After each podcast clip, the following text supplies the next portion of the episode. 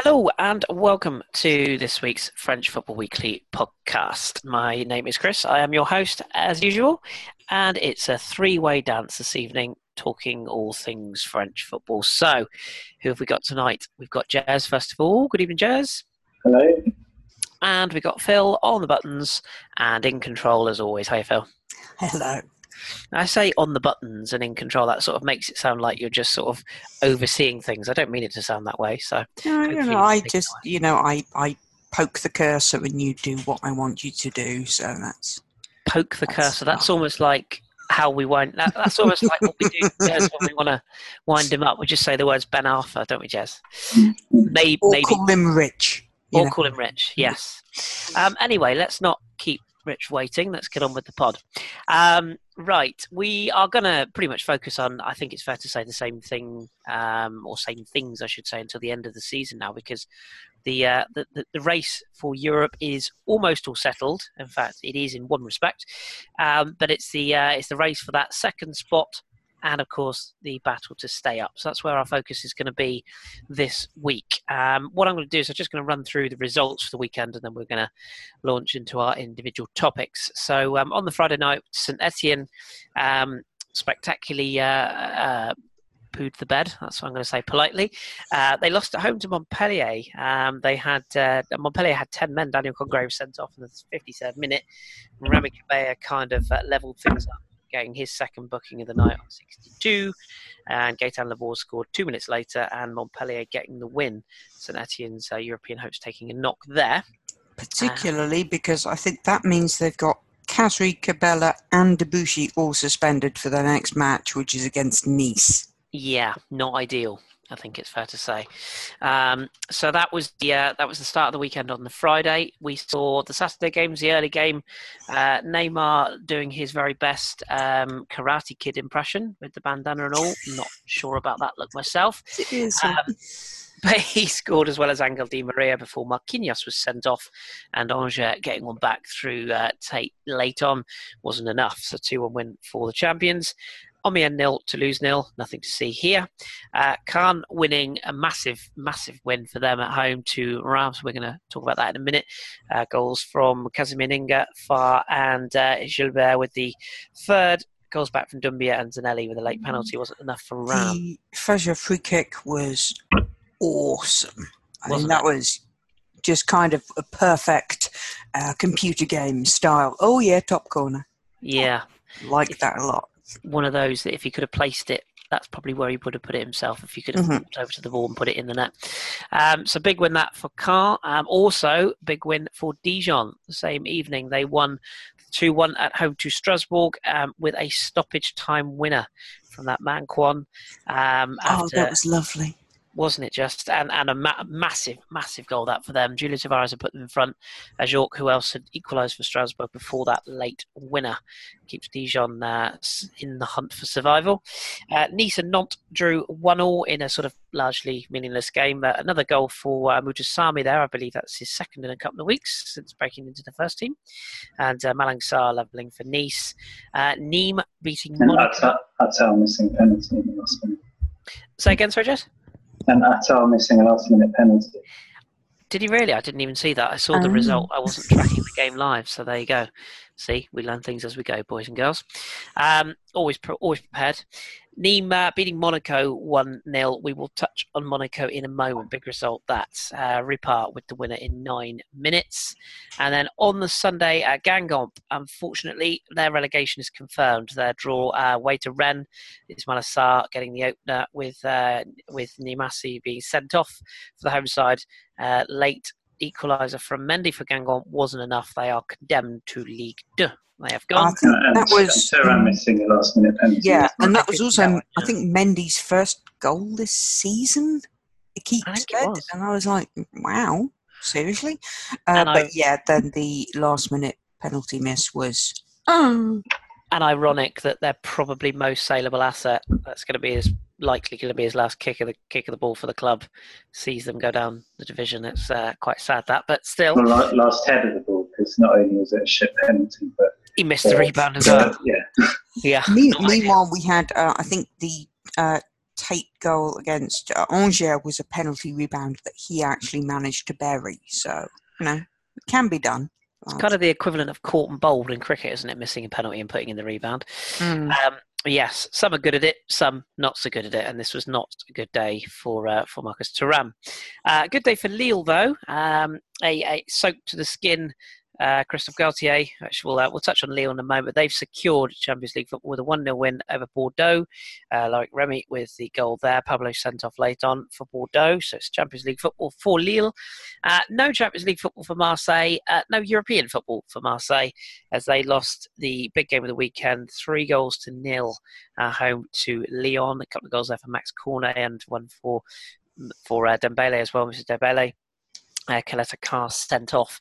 I believe, wasn't he sent off in the corresponding fixture earlier on in the season as well? I have Yeah. no idea, but this was six red cards over the weekend. It was the most fighty weekend we've had so far, I think. Naughty boys. He was, and the last time someone was sent off twice against the same team in one season was also against Lyon. How ironic. Lyon are obviously the magnets for the red cards. Uh, from Yeah, opposite. also, I think Mario might possibly cop a slight disciplinary hearing after Mm. his post match comments about not the referee. He decided to go for all French referees. And to be fair, his French is uh, uh, convincing and also creative. Yeah, yeah, exactly that. I um, I, I have to say some of the some of the uh, the, the the on pitch conduct from Mario, um, some some quality shithousery throughout the game in that in that particular. Uh, Anthony Lopez will be will probably woke up the next day with bruises in places he didn't even know he had places after the conduct from Balotelli who had, had he him on his was arse really good. Our um, goalkeeping performances that weekend, Lopez was great, and Mm. Lecomte was great for Montpellier on Friday because Saint Etienne obviously were very creative, and he did a great job of kind of shutting them down. Also, Robert Beric having a bit of a moment himself, but yeah, Lopez kept himself together in that situation. Um, we also, not, I, think Lopez had a great game, but I'm not convinced about the bruising. He even admitted it today that some of it was play acting. And uh, I'm not sure he was actually caught much at all. I think, yeah, I think it's but just uh, if I may, on the stats front, uh, OMOL obviously uh, OL win 3 0. Uh, the shot stats were 17 15 to OM, and the on target shots were 6 to 5 for OM. Uh, really, Lopez did a great job there. Mandanda, less so. I mean, I know they were down to, to 10 men uh, for the last kind of 25 minutes or so, but it was not a very edifying performance, as was also seen from, uh, I think, the response of the crowd. There were some really interesting tifos. Uh, we'll have a good picture of one up on the, the article from Jenny Hutchison, who was um, who was there, which was just a long list of bitching.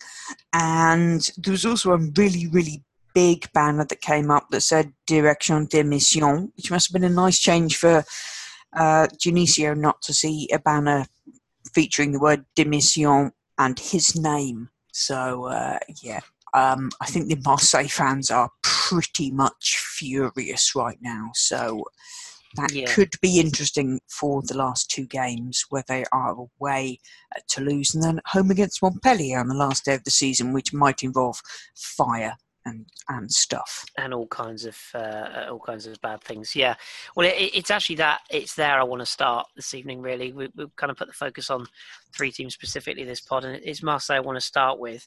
Um, as Phil mentioned there, Jez, there was banners. Um, there was another banner which I, I don't, I can't remember the exact translation, but it was it was something to do with players lacking fight and, more importantly, balls, Mm. um, which I'm sure Troy Deeney would have approved of. But um, they, uh, for me, uh, watching that as a complete, well, pretty much a neutral. I mean, uh, you know, I like I like OL, but I wouldn't describe myself as a sort of a direct supporter. But watching that game as a fairly neutral entity, it seemed to me like as soon as Lyon scored the opener, Marseille kind of tried a lick for 15, 20 minutes, couldn't score, and kind of just gave up, and then just proceeded to just charge around the pitch, not doing very not doing very much. Um, it, it's clear that that players are going to move on. Thauvin and and and Payet in particular um, are going to go. Um, they showed pre-match a, uh, a, sort of an image of the players who were on the bench, including Valer If ever a picture summed up how players feel about a club and the manager, that was it. Arms folded, all looking miserable, thoroughly un- uninterested. What's your opinion of what's going to happen this summer, Jez, in terms of Marseille? Um, does Garcia survive this? I guess is the first question. Um, first of all, on the, on the match, I thought I think that's a little bit harsh on Marseille, and actually, I'm surprised mm-hmm. that the Marseille fans have been so down on their team. Um, uh, I thought their strongest strongest period was probably the first half, the second half. Um, yeah. Lyon took the lead, a decent enough goal, um, and then Depay did squander a couple of chances with his usual selfishness. But but Marseille did have a couple of chances in the first half, and certainly at the start of the second. Um, Thauvin started on the bench, but he came on at half time, and for the first five ten minutes, he, he created more chances than he he has done in all his other matches against the big teams put together. I think before sort of you know, his candle burnt out, and, and he ended up as anonymous as he usually is against any half decent team. But they, they, I think they had Lyon a little bit rattled, and then I think it was more as soon as um, was sent off that that that was it. Mm. Um, but in general, Lyon turned up, Marseille didn't particularly, and um, yeah, there, there needs to be wholesale changes in the summer, and uh, Garcia is getting a lot of flack, which is probably fair enough, but and also rumours that he's gone. Yeah. Um, this evening from uh, RMC Sport, who were cagey and saying it's only a matter of time because it would be stupid to fire him now. But well, he said last. It does look dodgy. Hmm. There were reports last week that although he's saying I'm not going anywhere, his agents are already sort of touting him around around Europe. So I think he's expecting to leave as well. Um, I think the big question is who else leaves. Um, I mean, the players have to take a bit of the blame as well. But for me, it's Eyraud and Zubizarreta have to have to shoulder a lot of the burden here as well because they're they're the ones that have been in charge of transfer policy. I'm not sure to what extent Garcia gets any say. And their policy the last couple of years has been awful. It's been signing kind of elderly players, but not even good ones. And it's not like PSG who are signing mm. former huge stars and then playing their own youth team as out of position, which is just leading to a lot of confusion.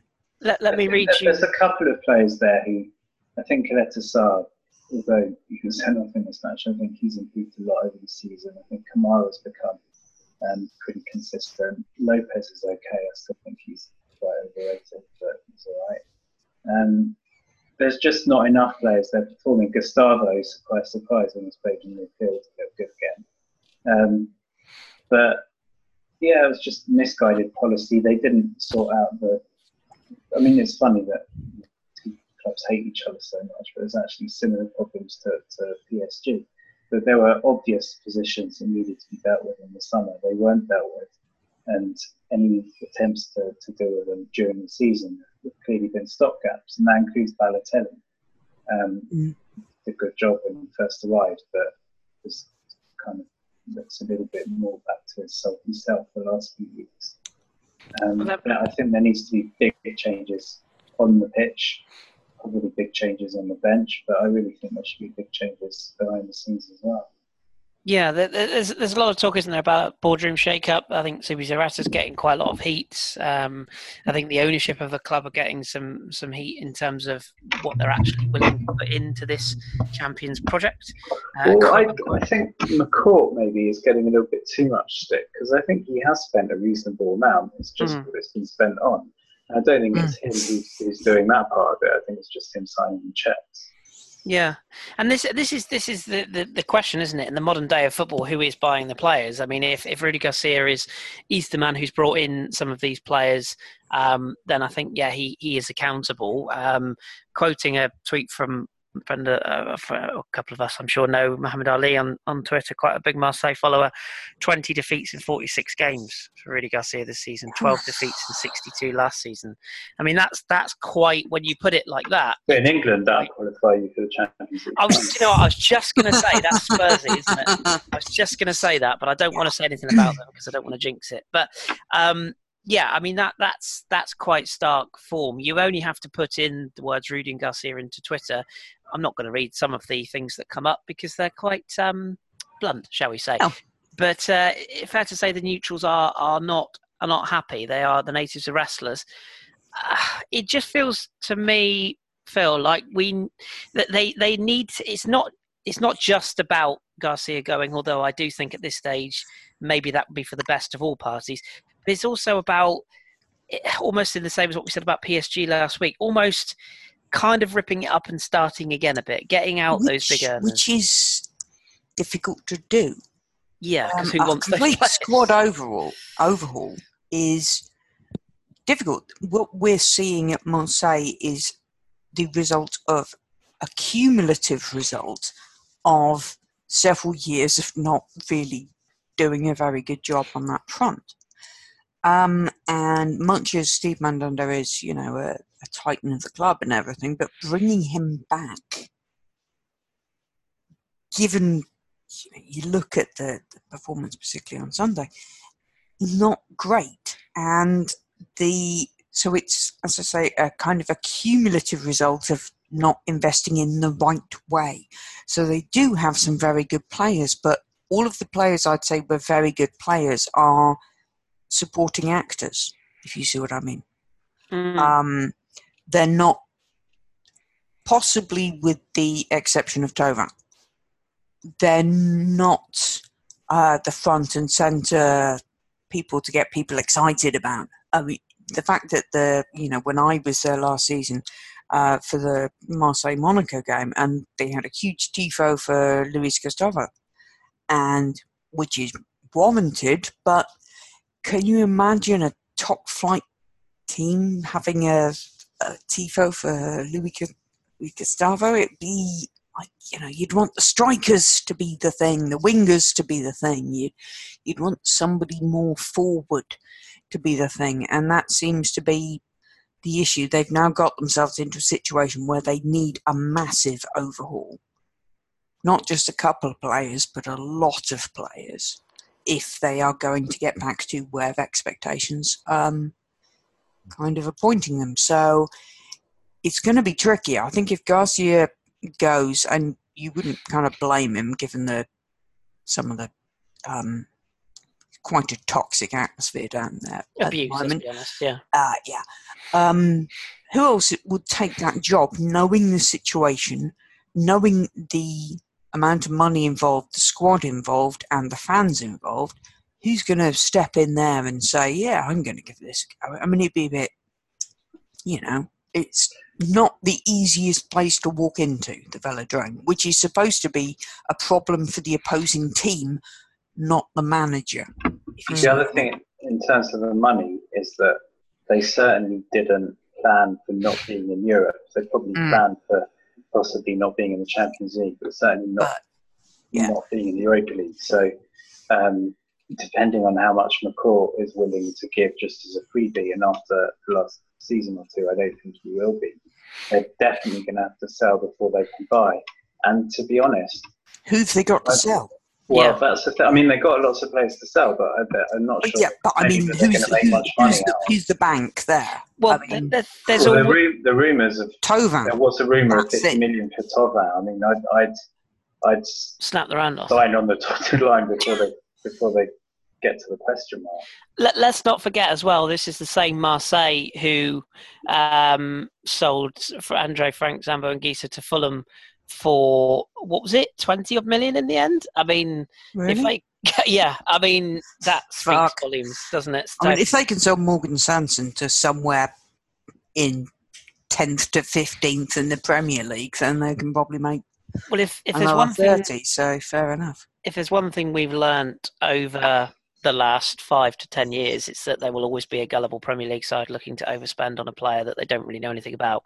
So I think it's fair to say that the likes of, I mean, uh, just glancing at Marseille squad, Kamara. Kamara, yeah, you'd think somebody would take a gamble on on on Car. I think somebody would take a gamble on on Lopez. I know Lucas Ocampos isn't exactly flavour of the month, but he's the sort of player that you can imagine a, a lower end Bundesliga or Serie A side having a go at. Well, I think Milan. actually what what what, um, what Phil said about Luis Gustavo, I think it almost kind of applies to Ocampos as well. The Mm. fact that he's the, the player that people are sort of he's become the fans' favourite just because he tries hard. Yeah, Kind of Yeah. says a lot about the rest of the team and how they're not functional. Yeah.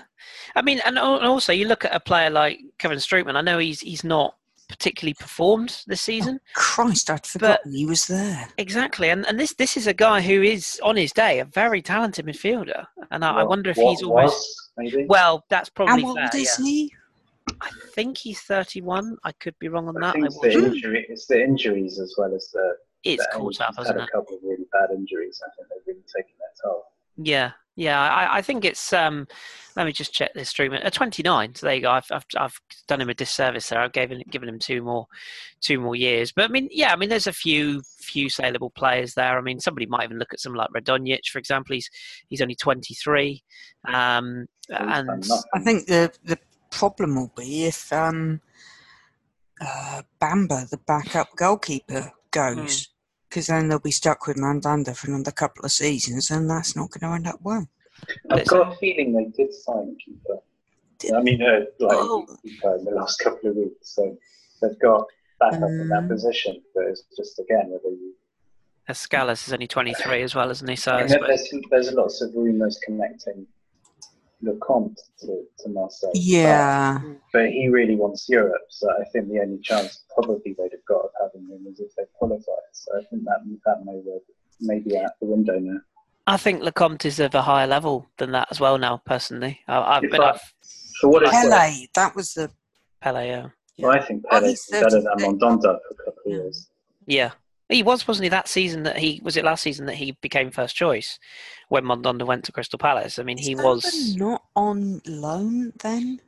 Is he If on I- loan? If I was Marseille, the, there's absolutely one player would be the first player I would look to sign before anyone else, and that's Savanier.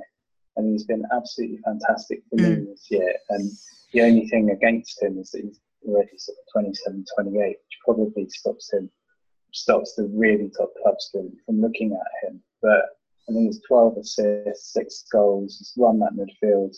Um, Sidney Godfrey this weekend was saying he's the best player in the league in his position. And I think so. I think Marseille is the kind of level that he could look at, sort of going going up in terms of the size and size of the team, but um, you know where they are at the moment isn't quite as high as possibly he'd be aspiring to if he was say 22 or something like that. But I think also the type of character and player he is. I think the fans get behind him. They'd love him. I really think he can make a big difference, Hmm. Hmm. and probably not that expensive either. I think it's it's safe to say there'll be a lot of turnover one way or the other in the summer, and it'll be one to keep an eye on. We, we, we do need to quickly mention Lyon though before we um, look at some of the clubs lower down in the table. They just need a point from their final game to uh, to secure that third spot. I think it's fair to say. In fact, no, um, sorry, point from their final two games, I should say. Um, I think it's fair to say that they're very much likely to get that final spot with St Etienne losing that game on, on Friday night. Um, but yes, big summer ahead for Lyon. Um, just quickly, how many, if any, are going to go? I think three. three seem to be very much Well, turning the head of Hasn't clubs. Aulas said if we get Champions League, we only have to sell one? Mm, yeah, Like, he yeah. a lot, But he he? seems to be touting Ferland Mendy to Barcelona for I think what was it, thirty-five million or something? I think it'll be closer to fifty if if they come in. Maybe yeah. that's what he's asking for. I think don't there's a difference He's playing. that- He's playing his normal normal game here. Mm, I think there's a difference between how many that needs to go and how many will go if they get Will, the right yeah. offer. So I Yeah, think it looks like Ndombele is definitely going. Yeah. Fekir and Depay will definitely go if they get offers. yeah, Mendy, I'm assuming they don't want to sell, but if they get a stratospheric offer, they will do. Mm. Mhm. But um, I mean, you look at. Uh, I I think Aouar has escaped a lot of criticism this year. I think he's been pretty average for a lot of this season, actually. Um, everyone just raves about him because of the name, but I don't think he's done much this season. But I thought he was excellent on Sunday night. He had a part was. in the Yeah, I, I did the- see a the tweet second- from a, a Manu fan earlier who said, "Yeah, we need to replace get three into midfield, and on the list of three was Ndombele and Aouar." And I'm like, No chance. "You you watched last weekend? They- they- they wouldn't get- they They wouldn't get Raphael back at the moment. Let's be honest, Manchester United. I, I, I did think, like Jez said, that might, the Ndombele for me, if he if he was looking to um, show people, show Real Madrid what he can do, I, I just thought he absolutely ran that game. But that's the thing. I think he's frustrating because he doesn't always do that. D- exactly. Um, but He's still very this season, young, so can we? Yeah, yeah, yeah. But I think this year he's done more than Aouar, but has had more criticism than Aouar. do you, But I just think think, looking at looking at Lyon's second goal, I mean, he wasn't involved, but I thought Terrier again had a really good game. I, I love Terrier. I he's a good little I player, mean, isn't he? He's really So good clever. this He year. works so hard and he just gets on with it. There's no driving. There's no attitude. There's been hmm. times this season where he probably would have been entitled to have a bit of a bit of a rant or a bit of a sulk, but he hasn't at all. He's been excellent. But Do you- Lyon's, Lyon's second goal was brilliant from all three of them. Aouar winning the ball and, and sort of jinking past the player, flicking it or passing it to and Dembele, his first time flick to Dembele was fantastic, and then Dembele's finish was superb as well.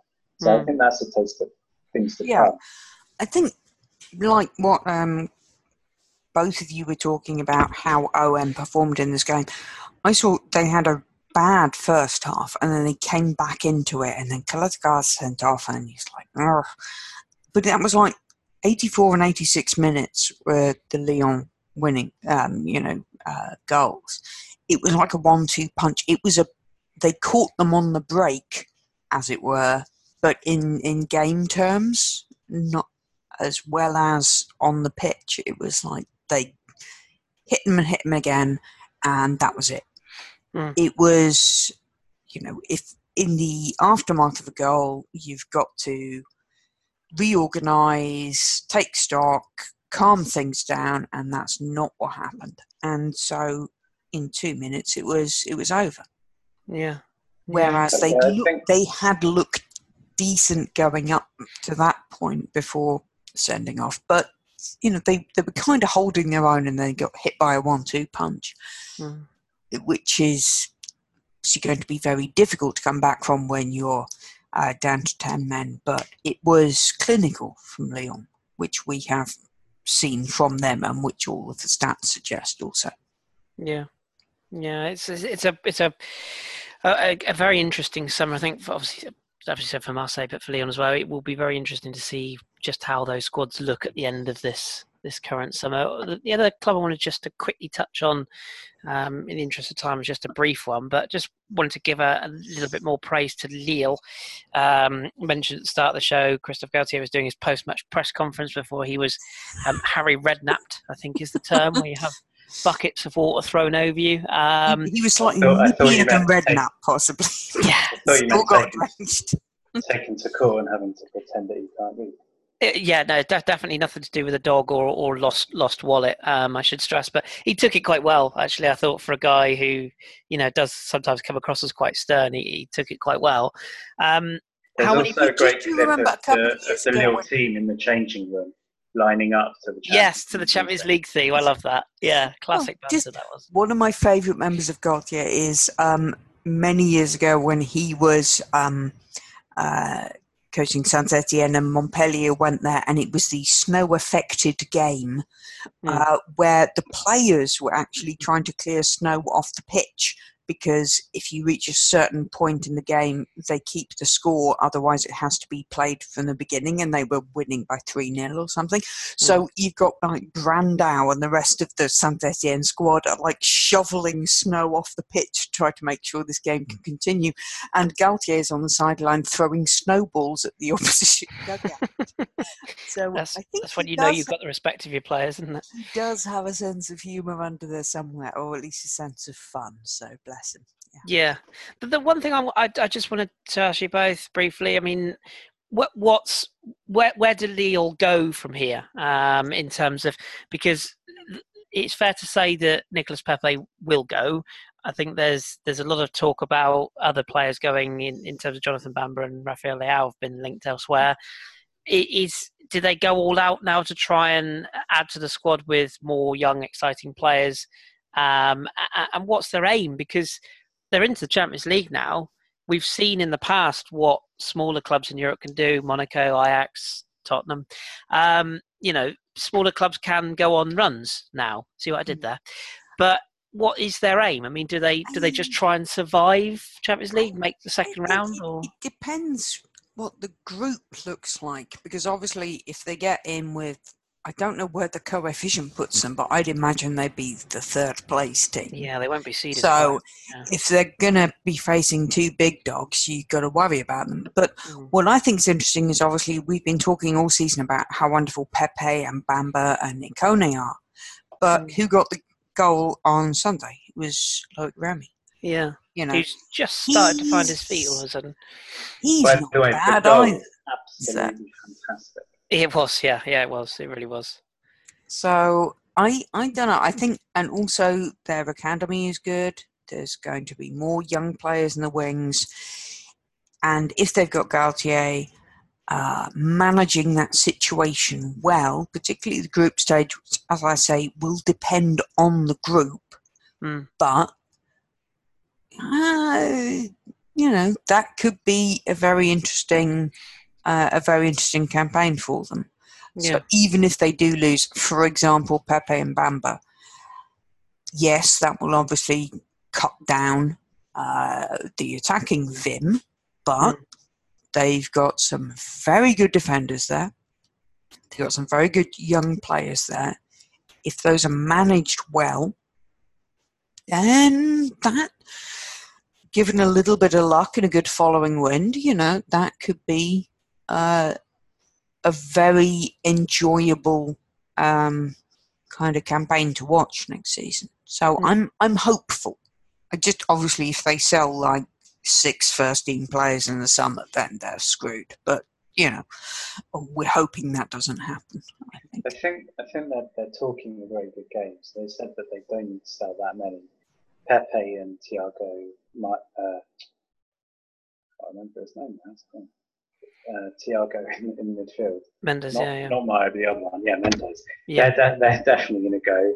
Um, Soumaré in defence mm. has, has been told he can go if he wants, but he's been a little bit injury prone the last. He's been excellent, but a bit injury prone the last couple of years anyway. So. Um, in a way, they've, they've already learned to deal without him. Gabriel has, has slotted in really well.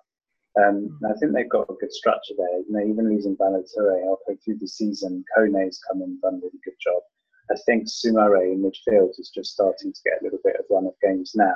I think he's been, I, I mean, I, arguably he's been ready to, to sort of be a, a starter all season. I think he's excellent. So I don't, in a way, I don't think they'll miss Thiago that much. So I don't think they need to get rid of that many. They've already they've said that um, they've been sort of preparing for Champions League and for their summer transfer uh, targets already for two or three months. Um, so I, th- I, think they've already got some ideas there. Ob- obviously, Pepe's a Pepe in particular and Bamba, if he goes, will be a big miss. Just not not necessarily even just because of the number of goals and assists, but style of play, the, the, the ability to kind of show skill at that speed as well. Um, so it might be a case of having to adapt the style a little bit, but think we're, we're all a lot more confident than we were that Galtier has got the capability of doing that. Um, so I definitely still think they're, they're very well set.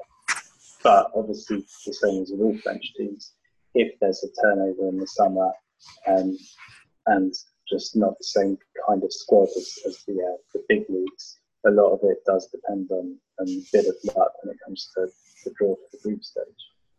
Yeah, yeah, it does. It, it's it's one of those that it'll be interesting to see what angle they go out and what sort of um, what sort of targets they bring in again. Uh, again, it's another one of those clubs that will be really keen, keenly kept an eye on over over the summer, and, and, I'm quite excited to see how some of those young players do progress, whether they're sold on or, or indeed kept.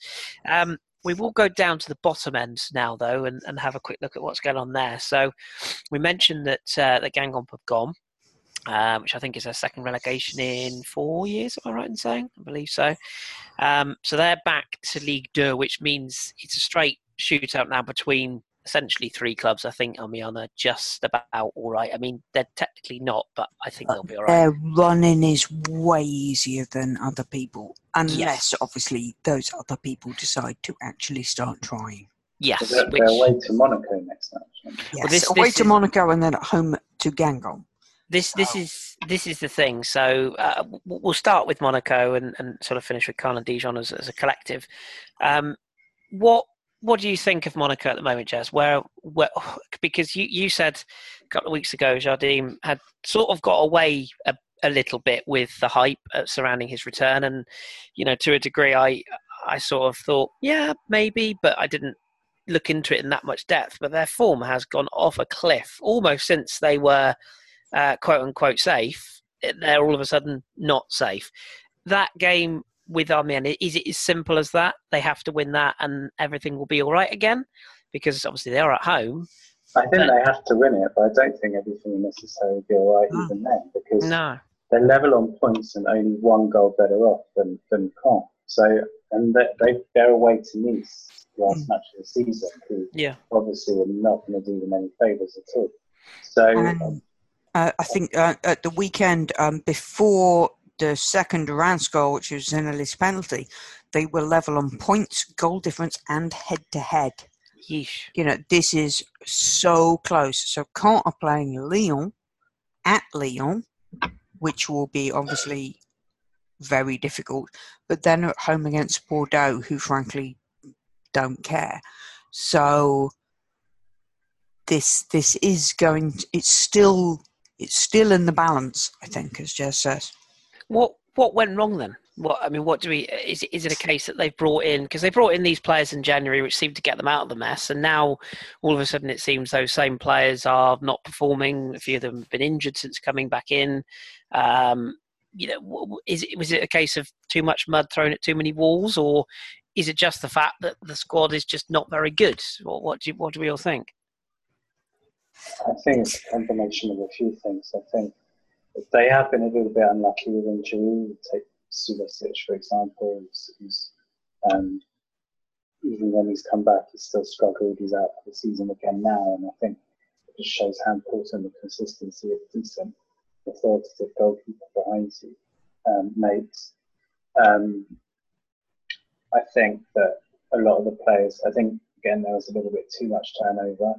Um, although that's been slightly overplayed, I think there's actually, there was actually less in the summer than, than possibly the summer before that. Um, I think that a lot of the players they've brought in simply aren't good enough. I mean, Golovin and Chadli, I still think look absolutely rubbish.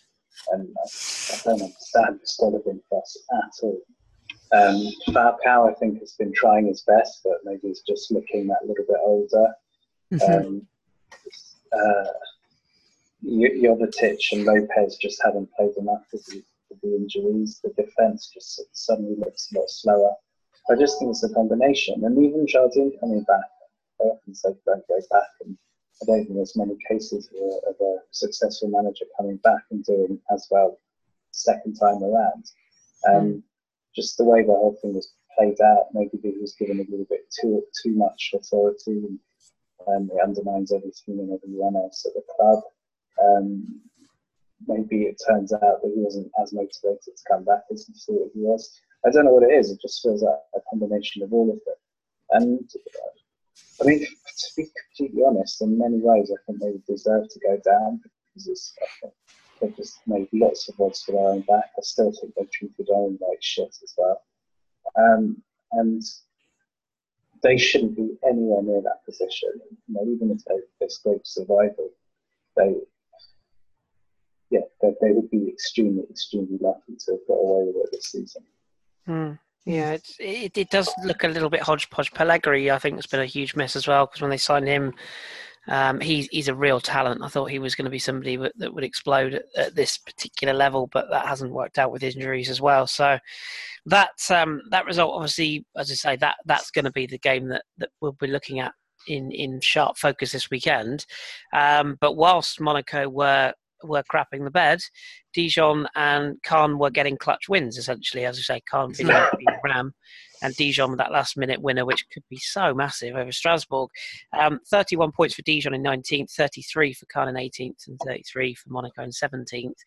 Um, Caen and Dijon, is it a straight fight between those two in terms of head to head in these last couple of games? Well, they've both got absolutely shocking away games next round. Uh, mm. Caen at Lyon and Dijon at Paris. Um, yeah, and Lyon knowing so, that point will take them into the Champions League for good, so you'd think they'll be motivated as so well. It's going to come down to the last day mm. when Caen are playing Bordeaux and Dijon playing Toulouse. Um, while they are not safe mathematically yet, I think we'll say in all practical terms they are. They're both on 38 points. And they have nothing to lose and nothing to gain. But mm. so it's going to be a case of, you know, who's on the beach first maybe yeah. for the visiting teams in the in the last game. Yeah, which is going to be interesting. What's um what do you make of that, Jez? What what's who who would you who would you sort of back in a in a dogfight? I mean, Caen have won three of the last five, unbeaten in four now.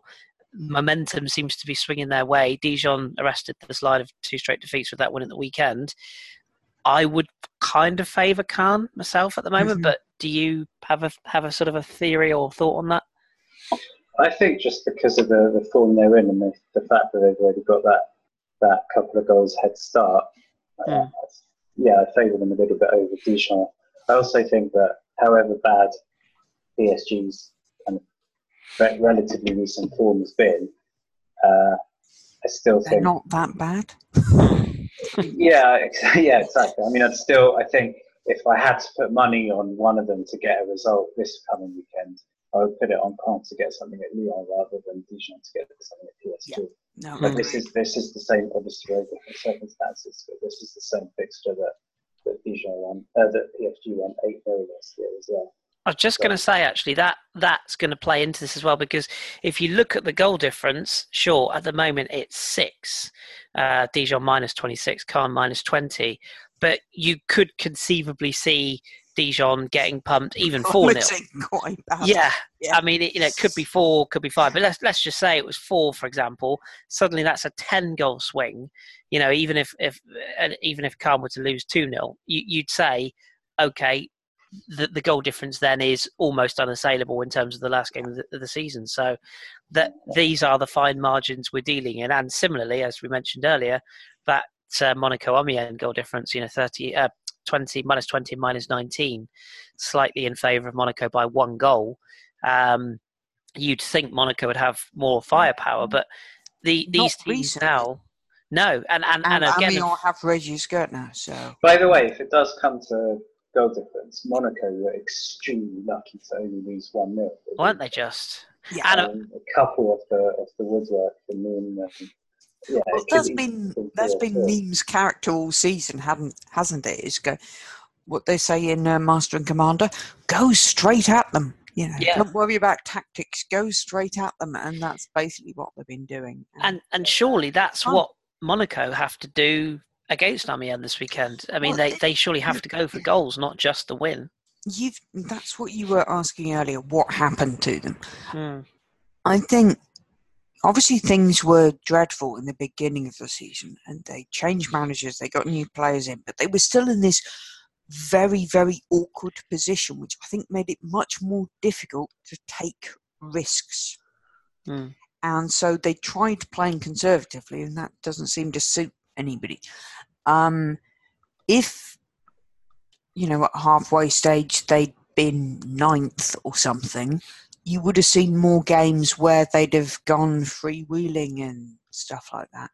But mm. because they were already in bang trouble, um, it meant that essentially the, the sensible decision was taken not to go kind of what's it called? Um, stick or bust, stick or mm. twist, yeah. whatever or bust. You know, there's a there's a poker metaphor in here somewhere. Um, so I think it was a sense that Jardim maybe felt he couldn't play his natural game because of the cost benefit analysis. Mm. Yeah, it's And almost that's like kind of screwed them a bit because it hasn't worked out. it's almost like fear has taken over, isn't it? It's like the fear of, of, of not not losing, and uh, and that's sort of indirectly leading them to, to losing games. Um, so, like, I don't know if it'll be a factor or not, but Caen are used to being down there. And used to Yeah. these end of the season fights. Monaco certainly aren't. Dijon haven't really been either. mm. Mm. Yeah, it's, it, that, that and that experience at this stage of the season is absolutely vital, or it can be anyway. Um, It's a bit so- like the the Ancelotti jumper situation. You know, we wear this knitwear, we are proud. That kind of thing. Yes, yeah. Or in Thierry Henry's case, we wear these tracksuit bottoms. Uh, probably less said about Thierry at this stage, the better. Um, yeah, I, I think uh, I think it is it, it is all going to be all the eyes are going to be focused on that game at the weekend. Um, we'll just run through the fixtures uh, for the weekend. Um, one of probably the most pointless games of the weekend is Bordeaux against Reims. Uh, bless them both, but Bordeaux have absolutely well. They have they've gone full beach where towels towels are down. They are done. Five straight defeats. Um, they uh, they host uh, the Matmut Atlantique. If I put my teeth in against Reims, and that's the these are all Saturday evening games now. Of course, at eight o'clock, kicking off at the same time UK time. Um, Guingamp face Nîmes in another now dead rubber with Guingamp being down. Uh, Lille face Angers. Similar story there with sort of both clubs, um, you know, sorted, shall we say. Uh, Lyon Caen, as we mentioned, along with Monaco, Amiens are the two big ones. Uh, Montpellier, Nantes in a sort of battle of who can finish higher. Um, PSG, Dijon, as we mentioned again, it's going to be big for the away side in particular. St Etienne against Nice. Um, St Etienne basically just need to win and, and hope for the best. Well, that's the thing, because if Montpellier can beat Nantes Mm. at home, they come to within one point of Saint Etienne, and then it all depends on away trips on the last day. So it's fourth place is still just about in play after their uh, Montpellier's win at Saint Etienne on Friday. Yes, yeah, it will be a, a sort of a fascinating last day if that does go all the way to the last day, but we shall see. Uh, Strasbourg face Rennes and Toulouse face Marseille again in two pretty meaningless games. In truth, uh, that's what happens this stage of the season. Um, just a quick line from Ligue 2. Obviously, we're sort of across what's going on there. Um, congratulations to Brest, um, who are now a Liga side officially. Uh, they're 74 points, uh, giving them a four point cushion with one game to go over Troyes. So they join Metz, who are some team that somebody follows. I don't know who it is. Um, so they will be in Liga next season. Um, well done to Lorient for spectacularly cocking up the best chance they had of getting back into uh, the, the league next season. Well done, boys. I'm not salty at all.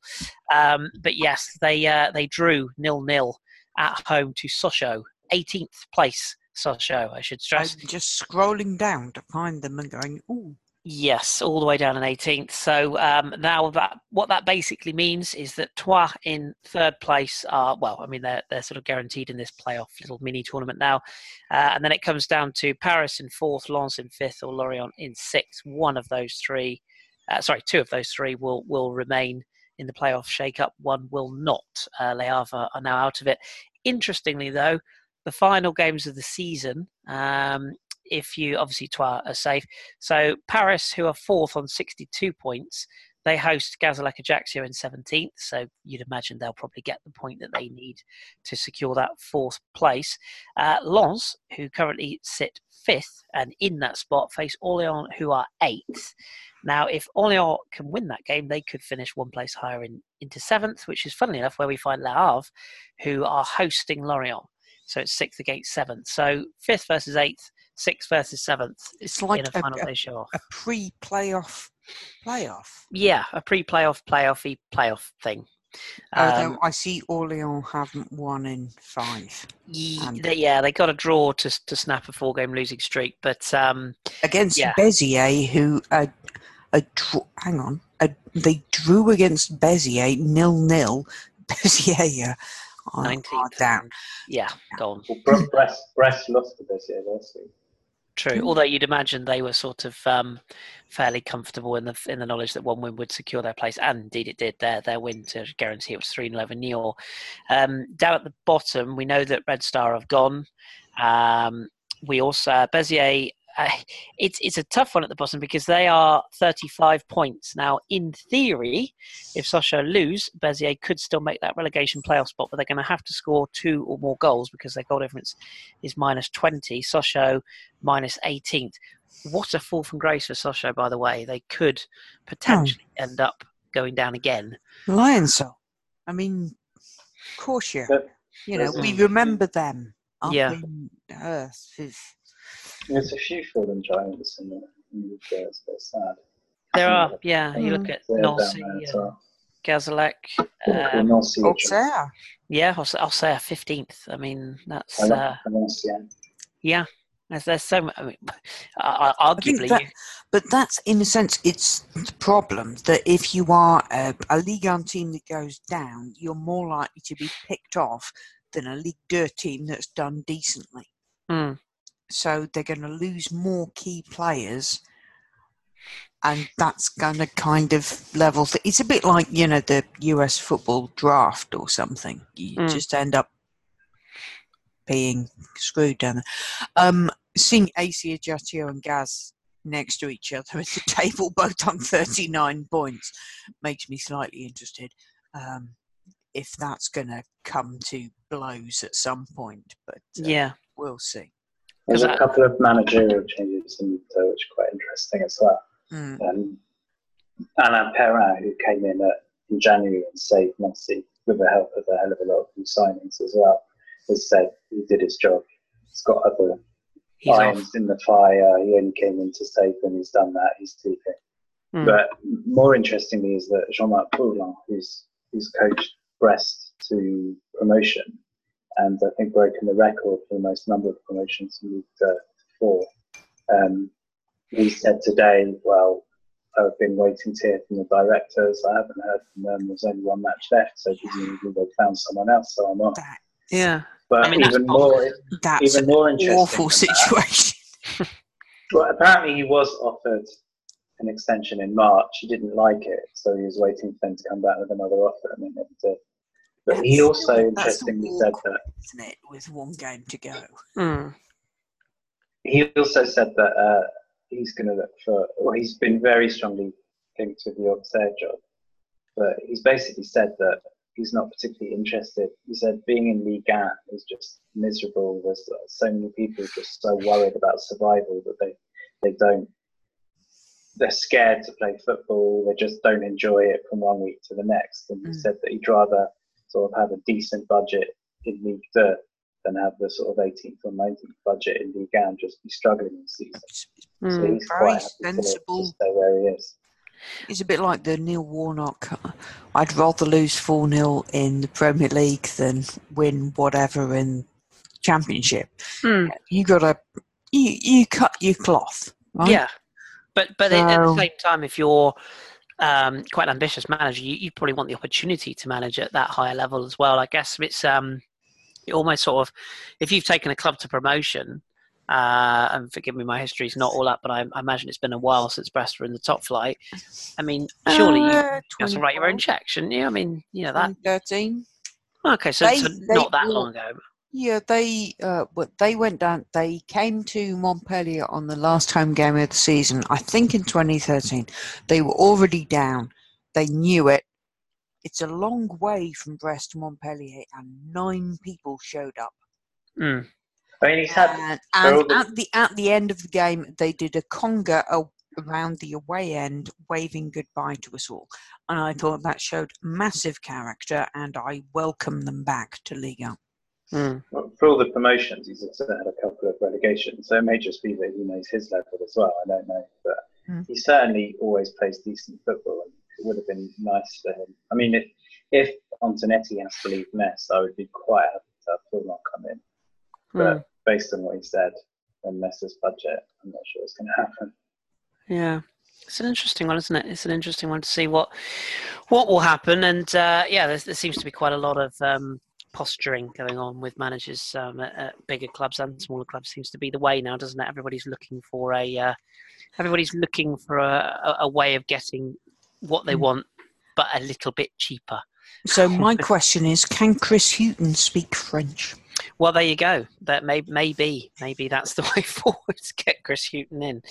Um, but hey, that's uh, that that will all be thrashed out. I believe I'm right in saying that the League Deux fixtures are on Friday this week. Yes, they are. So yep. the last games of the season are on Friday in League Deux. So uh, by this pod next week, excuse me, we should know a little bit more about who's coming up. Well, who's going to the playoffs, I should say, mm. and indeed uh, who's looking over their shoulder ominously with one game to go in Liga. So and we'll all that. of the Ligue 1 games are at eight o'clock your time on Saturday. Uh, the multiplex approach kicks in the last two rounds of the season, so that's going to be chaos.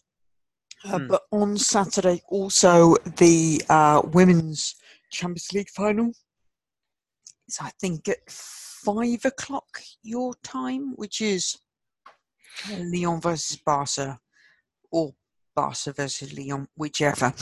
Um, so that's going to also be a cracking watch, which unfortunately clashes with the FA Cup final, which I'm now very cross about.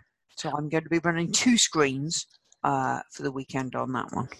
I mean, in, in fairness, the FA Cup final, um, you, you only probably need to tune in for the first 10 minutes until Man City goes Well, to be fair, for the Women's Champions League final, that might be the safe approach. There you go. There you go. So you can just wait till half time and then go get cake. I hope I'm wrong. Of course, I hope Watford win, but um, yeah, I, I, don't. I don't see much much chance of that happening. Um, we'll finish tonight with some um, some nice news for Lyon fans as well. I don't know if you guys have seen this, but um, Juninho Pernambucano is apparently coming home. So um, in, in, a role, he's set to take on a role with Lyon this summer. So that's good news. Will he be um, taking the free kicks? I, I mean, in training at least he has to, doesn't he? I mean, you know, the I, I, I imagine like Anthony Lopes is going. I got beaten the shit up this weekend, and, and now, now I have, have to, to deal this. with this. You, you imagine that if he's walking down the road and there's a stray coke can just in the road, nobody is safe. Like, no. just imagine him being that type of guy. But yeah, good to see a, a man of his esteem coming back to the league in some capacity. So good stuff. Okay. Um, we'll leave it there then. Uh, we'll be back uh, next week. Um, you know the drill, Tuesday or Wednesday, not sure which yet, but we'll be back at some point next week to discuss uh, this weekend's games. Two weeks to go. Uh, and then we get a bit of a summer off. Um, just to keep everybody in the loop, we will be obviously doing shows next week uh, and the week after when Liga culminates. Uh, we'll probably do a show Women's or two. World Cup.